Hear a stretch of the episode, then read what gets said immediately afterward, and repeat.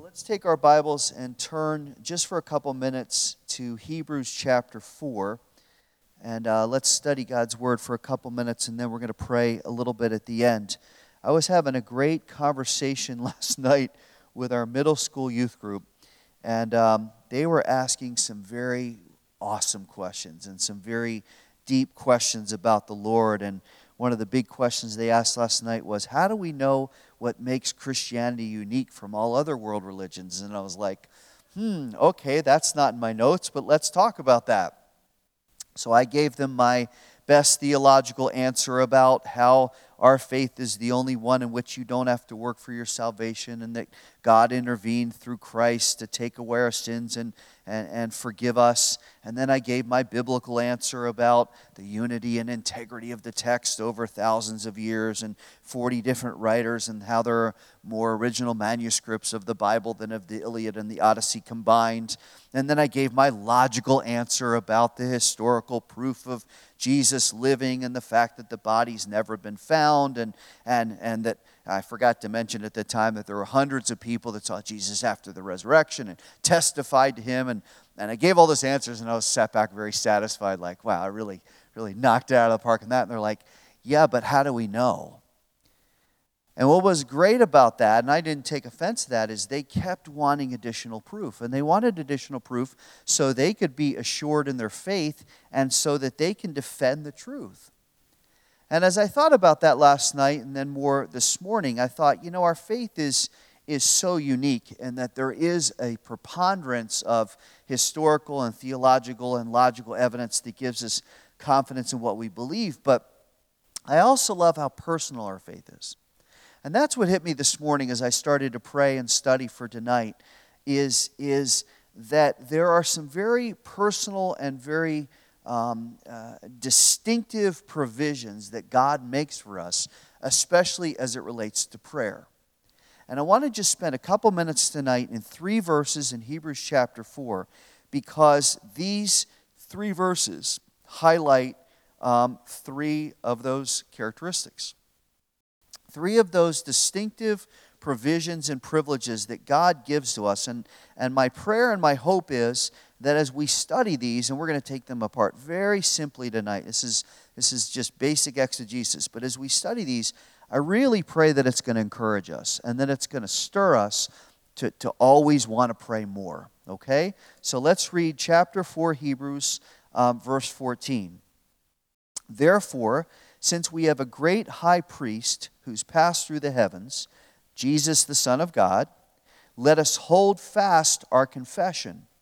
For we do not have a high priest who can, cannot sympathize with our weaknesses, but we have one, a high priest, Jesus, who has been tempted in all things as we are, yet without sin. Therefore, here's the, the bottom line therefore, let us draw near with confidence to the throne of grace so that we may receive mercy and find grace to help in time of need. Now, as I said, there are just three provisions here that I want to highlight and maybe write them down or just interact with the text a little bit because I think we need to constantly be reminded of what a privilege we have when we pray. You know, I think all of us are, are kind of used to it, that it's easy. We need to pray, we just pray. But, but what's happening and what has God provided for us to be able to do that? So, the first distinctive in this passage eh, is in verse 14, and that's that Jesus has personally interceded on our behalf and restored the relationship that was broken by sin. Now, this was a, this was a personal thing because when you look at verse 14, it says that Jesus is the high priest once and for all. And because it's Jesus and his work is final, there's no more mediator needed. Now, in the Old Testament system, and remember, this is written to the Jews, so the writer at this point is giving the, the theological basis for faith in Christ. Just as Romans is for the Gentiles, here's why you should believe, here's what salvation is, here's justification by faith, here's holiness that's imparted to us. All that, that was to the Greeks, that was to the Gentiles. Hebrews is just the opposite, it's to the Jews. So everything's written from a Jewish perspective. So if you talk to the Gentiles about the high priest, they're like, yeah, I get it. The Jews have a high priest in the temple. And, but that doesn't really affect us because we don't have a high priest. When the writer wrote to the Jews and he said high priest, everybody said, aha. I know what a high priest is because when we go to the temple, the high priest is there. And they knew all the way back to Old Testament history that when the, when the priesthood was established in Leviticus, that there was a high priest, and once a year on the Day of Atonement, he would go in and he would take the sins of the people and he would put blood on the mercy seat of God, which was on the ark, which represented the presence of God. Remember the tabernacle, presence of God would come down in a cloud, and the priest would go in, the high priest would go in, and he'd sprinkle blood of the sacrificial spotless lamb onto the mercy seat, the Bema seat, and that would be atonement for sin. So that was the system all the way up until Jesus comes. Now that system, now that's done because it's insufficient. It didn't accomplish anything because you kept having to go back year after year, right? Oh, yeah, it's Day of Atonement again. Now the high priest has got to go back in, sprinkle the blood. Next year, guess what? There's another Day of Atonement. Got to go back in, sprinkle the blood. Next year, another Day of Atonement. Jesus says, Nope, once and for all it's done. I'm the high priest. I'm the one, by my own spotless shed blood, as the spotless lamb who sacrificed for sin, who becomes the Passover. My blood now covers all of it. There's no more confession to a priest. There's no more intercession by somebody else or, or following the right steps so you'll be right with God. Now, I'm the high priest, and I'm the one that's going to forgive the sin through my sacrifice. And I'm the one, verse 14, that's going to restore the relationship so you're right with God. So the writer of Hebrews says, because Jesus is the high priest, look at the second part of the verse, therefore let us hold fast to our confession. What does that mean? It means because of what Jesus has done, don't slip away from your conviction. Don't slip away from your faith. Don't let what God has created and produced in you and in me slide. Look at the words that he used. He says, hold fast to it. And I thought of the illustration today. If my child was about to fall off a cliff and I grabbed their hand, I would not let them slip. There is no way I would go over before they would, but they're not going to slip out of my hand. Now, when you look, that's the same concept in verse 14, where he says, when it comes to our faith, when it comes to our maturation, when it comes to our spiritual life, which is our whole life, don't let it slip. Hold fast to it. It is your life, it's everything. If you let it go, there's devastation. So hold fast to it. And this is the personal privilege and power of having Jesus as our high priest, that he completely understands our lives. This is in verse 15. He lived as one of us. He's not just detached. He's not some God in an ivory tower that says, ha ha ha, do this. This is me. I'm in control. He is in control. He's completely sovereign. He's Lord over everything. But this passage says he's not detached from my life.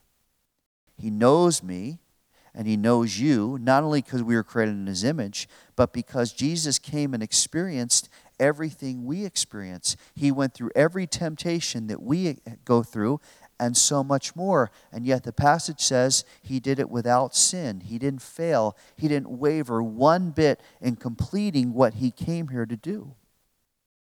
And because of that complete identification with us, and because of the total association with everything that we experience as humans and as believers, it means He's not only a gracious God because He went to those lengths to save us, but it also means that He's an approachable God. Jesus is willing to take on this humble position, uh, Philippians 2 says. He, he's willing to lay aside his rights and to become human and to be part of us. And because of that, he proves once and for all that he wants us to know him and he wants to be in our presence and he wants us to be in his presence, which means that prayer is one of God's highest ideals because everything Jesus did screams relationship.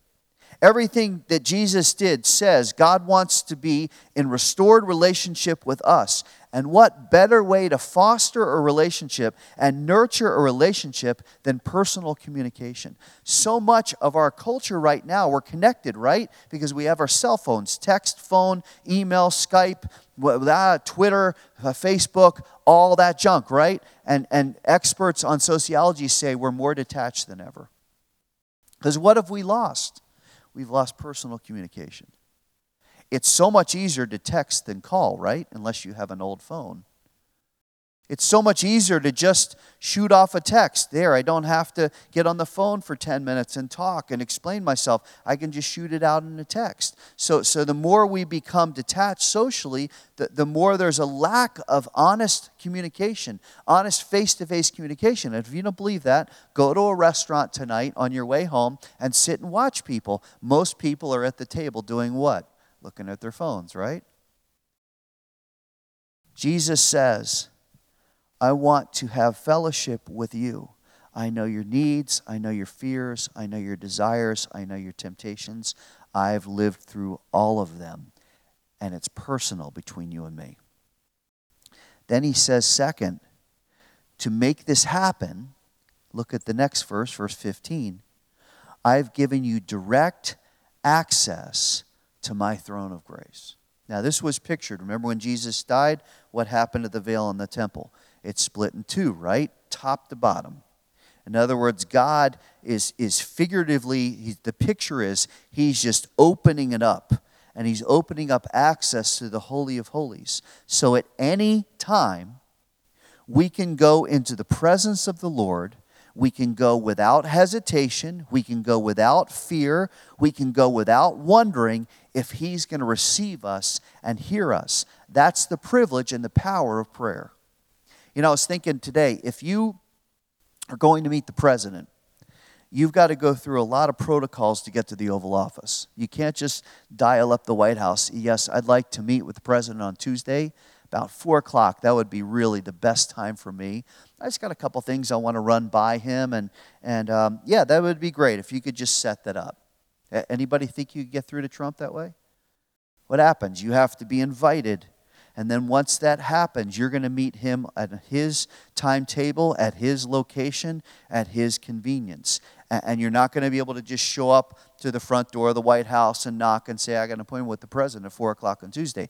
They're going to, they're going to vet you. Social, uh, uh, uh, uh, Secret Service is going to look at you. Homeland Security is going to look at your background. Maybe the FBI, maybe the CIA will investigate you and vet you and there will be all kinds of background checks. And then once you get there, you're going to have to go through uh, multiple security checks. You're going to have to walk through a couple different uh, metal detectors. There are going to be a bunch of people you have to see before you actually get to the Oval Office. And when you go to the Oval Office, somebody is going to escort you, probably a couple Secret Service people, are going to escort you, escort you back to the president. And then once you get in the Oval Office, there's going to be a very specific and very limited time to meet him because he's on a tight schedule. And if you and I fail any of those requirements, or if we try to walk in carrying an Uzi, or, or if we're late in any way, there aren't going to be any uh, other options. No excuses are going to be good enough. You just won't be able to see the president. Now, look back at verse 15. Anytime we want to talk to the Lord, anytime we want to go to the one who's the God of the universe, who holds everything in his hands, we have unlimited unrestrained access to Him. There are no barriers because Jesus has removed them. There are no background checks because he knows us and calls his, uh, us his children. There are absolutely no restraints on time because he says, I love it when you come into my presence, and your prayers are so precious to me that I hold them in bowls so I can sniff them. Ah, it's wonderful. Paul Rhodes prayed to me today, and that's precious to me. And when we pray to Him, access is instantaneous, there's no delay. There's no time where God says, Hold on a second, Paul, just a second. I'm dealing with, you know, like a trillion things right now. So if you could just wait five minutes, I'll give you my full attention. How many times do I put off my kids? Uh, hold on just a second. I'm in the middle of a call. Can you wait just a second? God never does that. So when we call on his name, you, you, remember, you remember Elijah when he's on Mount Carmel and the prophets of Baal? You remember that story, First, First Kings 18? And there, he says, You guys go first. And they're yelling and cutting themselves and crying out and screaming and calling out for Baal to answer them for six hours. And Elijah's just kind of sitting there like, you know, this is this is a cool show, guys. And and you're calling out to an idol, he's not going to answer you. And Elijah kind of mocks them and says, Where, you know, is he on vacation? Is he in the restroom? What's going on here? Why are you guys calling for six hours and you don't get an answer? And then remember what happens? He pours water on the sacrifice and he says, God, show them that you're God. And instantly it says, Fire fell from heaven and consumed the sacrifice, and it was so powerful that it ate the rocks. We have that same access, we have that same power tonight. And I don't know about you, but I need more fire from heaven. And I need God to stoke my heart, and I need God to stoke my faith, and I need God to stoke me to a deeper maturity in my relationship with the Lord. And in a couple minutes, we're going to pray for that. We're going to ask the Lord to do that. But what's powerful about verse 15 is that at any time, you and I can go directly to God, and the veil is open, and we can walk right up to His presence, and we can walk up with confidence and desire. The fact that Jesus interceded to restore that relationship should give us such a determination to stay close to Him. And the fact that He identifies us within verse 15, that should give us a discipline now to walk in holiness and to put off sin. And then in verse 16, He invites us to come and receive mercy. And that should just fill us with a fresh desire to spend more time in His presence. So look at the last verse and then we're going to pray. The last characteristic, the third characteristic, is that we can be confident. We can be confident, that's the key word, to go near to Him because it is certain that He will hear us. Now look at that one phrase in verse 16, because the writer, whoever it is, I still think it's Paul, but we don't know. The, the writer strongly exhorts us, therefore, in other words, because of verse 14, because of verse 15, therefore, conclusion, because of that, let us draw near with confidence. If you grew up on the King James, what were the words? Come boldly, right? Same exact thought in the Greek. So come boldly, full of confidence to the throne of grace. Now, one of the one of the most amazing and, and maybe easy to take for granted realities about prayer is that the Lord hears our prayers and responds. In Deuteronomy 4 7, Moses said to Israel, What nation is there that has a God so near to it as the Lord, our God, whenever we call on him? In Jeremiah 29, the Lord says, You will call on me and come and pray to me, and I will listen to you. In Psalm 91, he tells us, You will call on me, and I will answer. I will be with you in trouble. I will rescue you, and I will honor you. In Jeremiah 33, he says, Call to me, and I will answer you, and I will tell you great and mighty things which you don't know. Now, those are not the words, those are not the verbs of an indifferent God. That, that's not somebody we just hope when we pray that, oh Lord, I'm going to pray to you tonight. Maybe you'll pay attention to me, and I'm kind of I'm kind of hoping that that you're going to show some sort of mercy on me. And boy, I'm just taking a flyer here, but but by kind of calling on you, and and I just I I hope you're up there. This is the assurance of a God who loves us more than we can imagine. And he promises us, when you call on me, I will provide you have direct access to me anytime you need. You walk right up to my throne, and I will show you mercy, and I will give you help whenever you need it. Now, I don't think that it's unfair. Look back at the verse just for a second as we're about to pray. I don't think it's unfair or an overstatement to say that very few of us fully understand the depth and sufficiency of these three verses. And I don't believe, I'll admit it myself, I don't believe we fully grasp or appropriate the truth of verse 16. But after studying it tonight, I really pray that we have a greater understanding and a greater desire to approach the throne of grace with boldness and with confidence. Because that's what God tells us to do.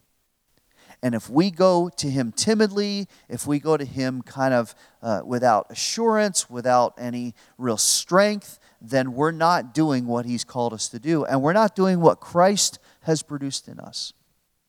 So, our prayer, and you guys are seasoned believers, but our prayer needs to be bold. It needs to be confident. When we go to Him, we need to go as His children with joy and with strength and with courage, and we need to ask Him to stir us. And here's how I want to close this time tonight I, I, I want to pray that God will stoke in us, right here, a fresh faith. And I want to pray that God will stoke in us a fresh fire to fill us with His power. Because I don't know about you, and we prayed about this a little bit earlier for the congregation. I don't know about you, but I need a fresh fire from the Lord. You remember Timothy writes to Paul. We know that he wrote this because Paul responded. And I think Timothy kind of said, You know what? I'm, I'm kind of burned out. I'm kind of tired. I'm kind of weary. It, it's hard to walk for the Lord, especially in a secular culture. We've all felt that, right? We've all felt that sense of spiritual burnout where we just are weary. And what does Paul say to him? Timothy, stir up the fire. Stir up the fire. And listen, as I said earlier in my prayer, uh, revival and, and the work of God's church started with a small group of people that got together and prayed. So if God starts to stir our hearts and starts to stoke that fire in us, we have no limits on what God can do. Because He says, when you come to me with confidence, I will show you mercy and I'll help you in your time of need.